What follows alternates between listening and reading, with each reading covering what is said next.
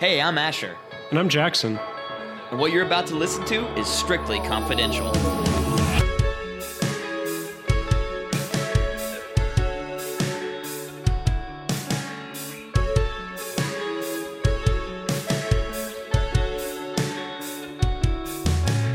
Asher and I were talking a couple weeks ago about the difference between baseball and basketball and how it feels like basketball's rules change all the time and baseball's rules don't change nearly as often. Right.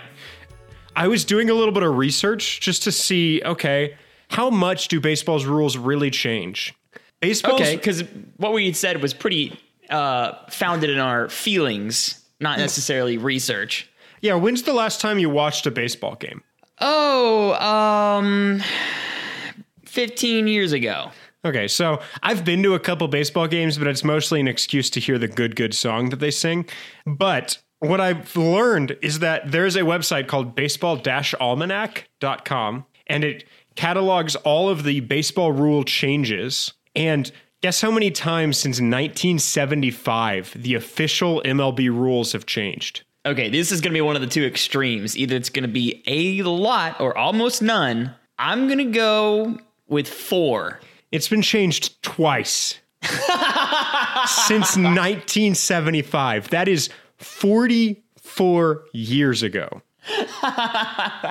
How crazy is that? Okay, so we were on. I was on to something. Now I want to see how many times the basketball rules have changed because I'm sure there's a website that has that as well. Okay, yeah. Guess how many times it's been changed since uh, uh it's a lot. Spoilers. Oh wait, no, this is NCAA, not NBA. Still, in NCAA, it's been changed over uh, what looks like 20 times. I'm not going to count all these. Some of the rules are small changes. Like in 2008, the MLB added lit- limited instant replay to be in effect for all games. At that, from that point on, so ba- basically, it allowed for you to, since all MLB games are filmed, it allowed for you to look back at the tape. Basically, just like a technological advancement for the sport Right. like allowing for the times to be available. So it's not big things that are it's not only big things that are recorded here. Like in 1973, the rule on glove si- this is exactly what the website says. The rule on glove size and color was minutely outlined for standardization. 1969, the pitcher's mound was dropped 5 inches.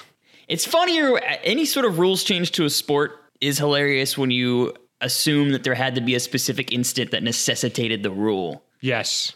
And so before Randy Johnson, there was a pitcher who was just a little too tall. They're like, man, on the mound, that dude is like eight feet. Can we, can we lower him down a little bit? I don't know. I don't even know what a lot of these mean. This one just says a sacrifice bunt was statistically recognized. That's official from the MLB? Oh, the there is also Knickerbocker rules, which is a word that is al- always a fine word to say, but I always feel weird saying it, Yeah.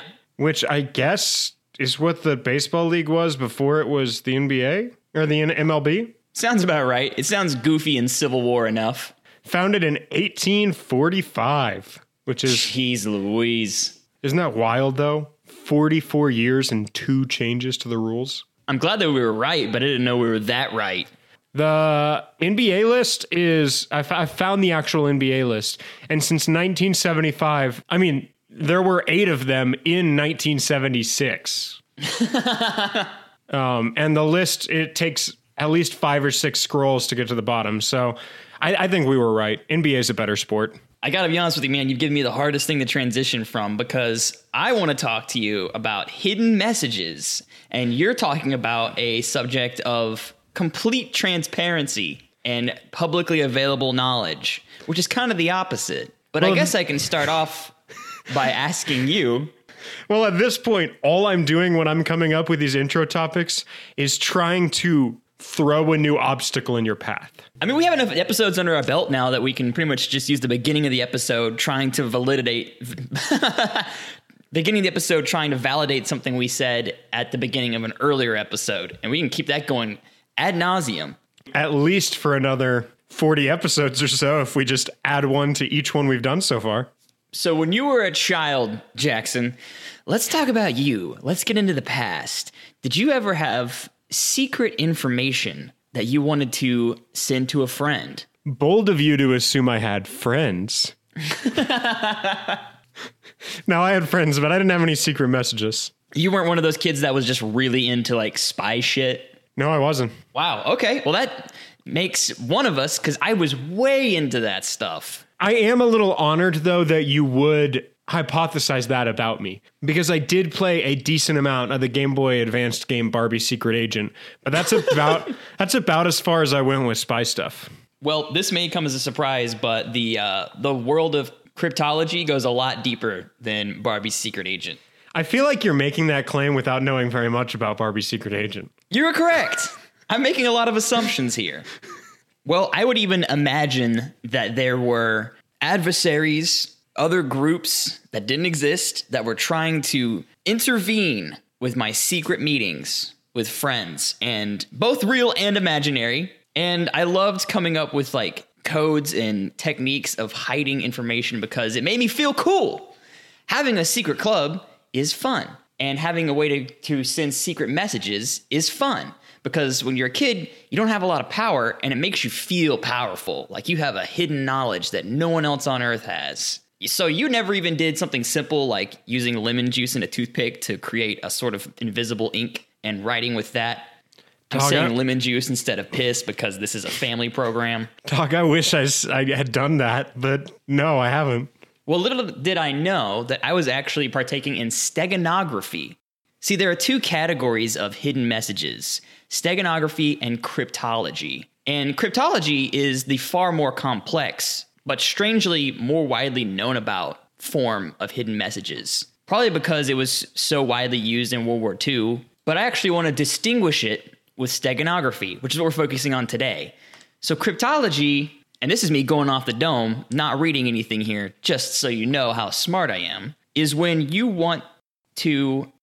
Oh, and then I brain fart. When you have an encrypted message, you can know that the message is encrypted, but still not know what it says, right? You need to have a key and understand the formula that created the enc- encrypted message. I'm going to base everything in this conversation uh, off of exclusively the knowledge that I have from watching the first one and a half National Treasure movies. Okay, that's great. That's actually a great starting point.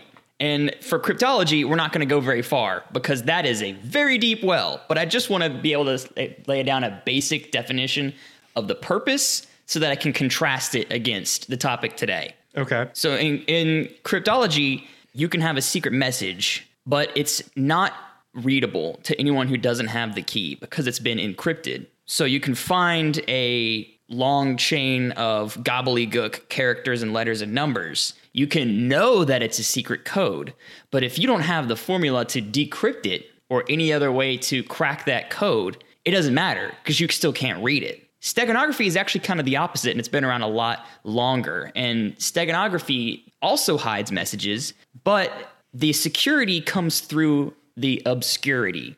Basically, the message itself is really easy to read. It's hidden because it's in places where you would never think to look for it. So, the first recorded use of steganography, now I am reading. I got the reading voice on. It can be tracked back to 440 BC. That's in Herodotus's Histories. And he talks about a message that was sent between Histiaeus and his vassal, in which he had shaved his head with a message and then waited for his hair to grow out a little bit and then sent his vassal on the on his way. And when he arrived, he instructed him to shave his head again and he could see the writing in his scalp. So is this kind of the same kind of thing as I saw a chameleon, which lets you know that it was a terrible chameleon? I don't understand what you're saying. Uh, man, I wish I was good at analogies. But basically, the idea that if we are, 440 is only the reason we heard about them, or we heard about the first one because the first one was very bad. It was very poorly hidden. No, this was successful. This was a chronicling of an event by the, the person who wrote the message wanted to make it known how smart that form of hiding the message was. And we can assume that steganography and the, the act of hiding messages has existed way before that. We're talking about one of the earliest written histories, period. I think I was misunderstanding because I was under the uh, idea that you wanted I I want to send you a message. I want only you to know about it ever. Right.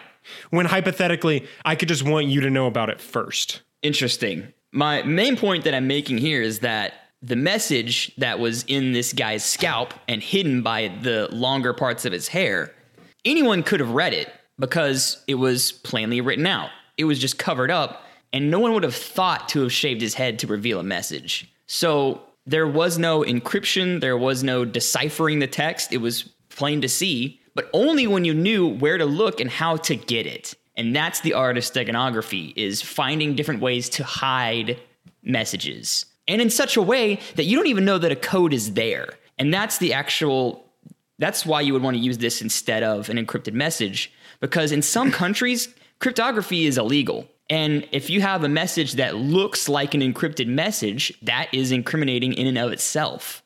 It's so it's far more secure and safe f- to hide the fact that you're sending messages at all.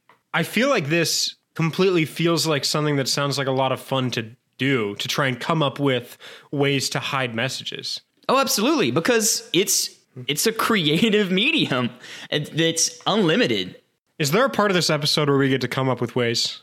There can be, but I actually want to talk about Johannes Trithemius. Oh, I was waiting moment. for him, yeah. Well, he was much later than 440 BC, but still a long time ago, born in 1462, German guy, German abbot, actually. oh, I, I couldn't tell.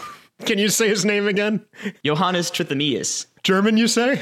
Well, we care about him today because he wrote a book called Steganographia, which is where we get the word steganography from. So obviously, it's important to the practice. In 1499, he wrote this book that was very scary and very mystical. On the surface, it seemed like the book was about using spirits to communicate over long distances and other forms of magic that involved the movement of the planets. Now, he was an abbot at the time, and this form of witchcraft and magic was not really smiled upon. And very quickly, it was put onto the banned books list Index Librorum Prohibitorum in 1609. Actually, that's almost 100 years later, but that was when it was first published. So he wrote it in 1500. A mm-hmm. hundred years pass, and it's published in 1606. But just three years later, it's banned because it's witchcraft or so it seems. Actually, this book wasn't even about magic at all. It was a book about hiding messages, and he hid the techniques for doing so within the book itself. That's good. So, Steganographia is actually a book about how to create hidden messages hidden within a book that's supposed to look like a book of witchcraft so that people who believed in witchcraft would avoid it. It, it, fooled everyone for 300 years because it wasn't removed from the banned book list until 1900. I was going to ask you to re-say when it was written, but so this book is it? I guess I, I guess I should let you go on. Since the publication of the decryption key of the first two volumes in 1606, they've been known to be actually concerned with cryptography and steganography. And until recently, the third volume of this book series was widely believed to still be just about magic. But the quote unquote magical formula have now also been revealed to be cover texts for cryptographic content. So, all he released 3 of these books, right? Yes. And all 3 of them are hidden messages about how to give hidden messages? Correct. So and he I, hid them so well that everyone believed they were books about magic and they were banned for 300 years. Okay, I only have one thing to say in response to that. Uh, Hogwarts is 100% real, and this guy is involved in hiding it. Well, he might believe so because a lot of the reasons that he was so heavily discredited is that he was into the occult and is considered as a father of occultism. His name? J.K. Rowling. but so, is this book still something people read today, or is it something that is referenced? Something that is referenced. I imagine it would be a very difficult read. I think mostly it's referenced by members of the occult, and they also take it at face value as a book about magic and using telepathy and communicating via bouncing magical waves off of planets. And it's a lot of nonsense, but all that information makes it really easy to hide hidden actual messages. information. And that's an important part of steganography, actually, is that the medium through which it's con- like the message is conveyed is so information rich that you can have redundant information and negligible information that hides other messages. So is that a requirement of steg- steganography? Not Is that- necessarily, but it makes it a lot easier. So let's jump to a modern day example. okay, good. How does this exist today? Because we can't necessarily shave every message we want to send privately into our best friend's head, or writing in invisible ink is actually, you know, if you get a piece of paper that smells like lemons and you, all you have to do is hold it up in the light so it's not very secure. Or urine. Either way, not exactly airtight security. A digital means of steganography uses a, another medium, which is very information rich, not books, JPEGs. Any sort of photo, actually, that is shared online is so dense with information hmm. because each and every pixel that comprises a very large image has a lot of information within it the least significant bit. This is actually probably one of the easiest to understand and one of the most powerful forms of secret communication that you can use online. Whoa there, past Asher.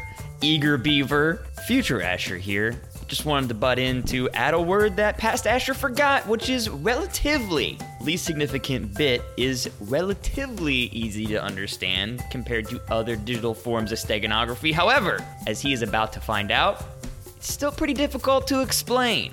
But it is so cool, so please bear with me a little bit. By the end of this conversation, I will have hopefully explained how this system works, and you can at least have a general idea of how it is used today. Everything is being tracked. If you can send messages through pictures of cats, and only the person receiving the message knows that there's a hidden message within that picture of a cat, that's pretty secure. A 24 bit bitmap image uses 8 bits to represent each of the three color values. So a screen has three different colors red, green, and blue. And the amount of intensity of each of those colors is how we get the color of the pixel. A little more green, a little more red, a little less blue gives a particular color. And if you reduce that blue by a tiny fraction, it gets a different color. But the blue channel alone has 2 to the 8th power different levels of blue intensity. So one shade of blue can be written as 111, 1111, 1. Is that eight ones? I wasn't really counting. And another one could be 1111, 110. And those are two different shades of blue, but they're undetectable by the human eye. So you can use the least significant bit of whatever that color is to hide other information. So how would you and I do this? If there is a And this is remember, this is an audio format. So Yes, but thankfully, this is uh, when you're when you're dealing with ones and zeros. It's pretty ephemeral, anyways. that's fair. I want to send you a picture of my cat Katsu. She's cute. I love her, and I think the whole world needs to see more of her. But every other pixel within the photograph, I'm going to alter the color value just slightly, completely n- imperceptible to the human eye. But whatever the altered number is in that color value is going to be a character within an ASCII code. See, my confusion is so you are taking this photo that you have taken, but you are changing the values in it. How do I know that those values are different than the original values? the most imperceptible spot the difference ever. I send you a photo, then I send you a second photo with the altered pixels. You will only be able to tell what the difference is by comparing it to the original, but your eye could never pick up a shift in color that minute. What I would be looking at would be exclusively the differences between the two images. Yeah.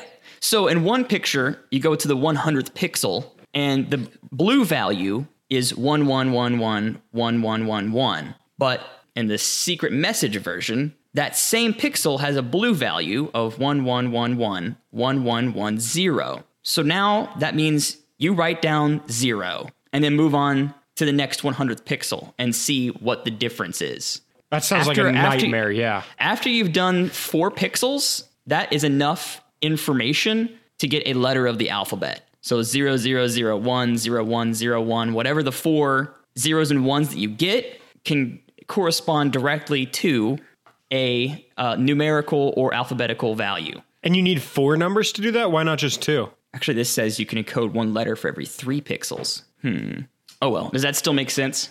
Yeah, I, I think I'm tracking enough for it to make sense. I don't think we, you, me, or the listeners need to know the actual formula behind it. I may have to step in later when I'm editing to clarify if I if I realize that I don't understand what I'm talking about. yup.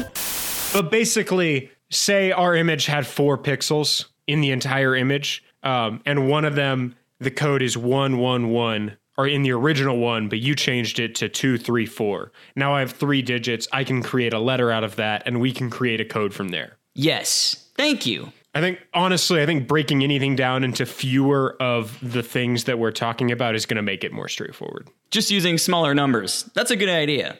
I mean, That's I as could- complicated as we're going to get. And Yeah. believe it or not, that's one of the simplest versions of digital steganography that I could find. But digital steganography is the way it's most commonly used now, right? Because when I was thinking of it earlier, all I could think of was clever ways to do it with physical stuff. Sure. And I mean, there's allegations that certain terrorist groups have hidden messages within pornography and other images using this exact technique. Uh, FBI alleged that Russian foreign intelligence services used customized steganography software to embed messages in image files using a bit more of a complicated version of this. But it's definitely something that still goes on today. And it's, as you might imagine, very difficult to even theorize how common the practice is. Yeah. Any image you see online could be a secret message for someone who has the original, unaltered version. And that code would be hidden within just a few pixels. See, I feel like my chameleon joke still makes sense. Well, it ties in nicely with the changing color thing. Yeah. Let's cool down with one last example that is a lot easier to understand and I think has been popularized by movies. Morse code can be sent through more means than just over a wire. Famously, Jeremiah Denton repeatedly blinked his eyes in Morse code during the 1966 televised press conference that he was forced into as an American prisoner of war by his North Vietnamese captors. He spelled out the word torture by blinking. That confirmed to for the very first time to the US naval intelligence that American prisoners of war were being tortured by the North Vietnamese That's wild. a less scary and perhaps even more ingenious use of Morse code is tying knots into yarn, using a knot as a dot or two knots as, as a dash, tying that into yarn and then sewing that into a piece of clothing. That's cool. Later, taking the thread out of the sleeve of the clothes and just reading the yarn by the dots and dashes created by the knots. That's cool. In the early days of printing presses, it was really common to mix different typefaces. Um, I didn't know this because I thought that we have just a jumble of different typefaces. That was just kind of an aesthetic of, you know, like, come see live a bear, first time in New York City, you know, like, and has all these different super ugly typefaces. Well, the mm-hmm. reason that there was so much variety in the typefaces is because you only had so much of that typeface. And when you ran out of letters, you had to switch to a different typeface. But that meant that you could hide messages using two or more different typefaces, such as you could read every italic letter, and that would spell out something different. So I think I kind of did this at some point. In a sense that like if I was sending a note to a friend and I wanted if it got picked up by somebody else it to not be interpreted, I would make it where they only read the capital letters for example. Yeah, that's steganography, boy. You have done this. I have and in done this. fact, there is a hidden message within the description of one of our episodes of Strictly Confidential using a very similar technique. I'll never tell which one. Man, you're doing that to me too. That's a that's a mean thing to do. Well, there is a long list of other digital and physical techniques of steganography you can find online, but we'll have to get that, that at a later date because I think I hear, yeah, I do. I hear my favorite jingle.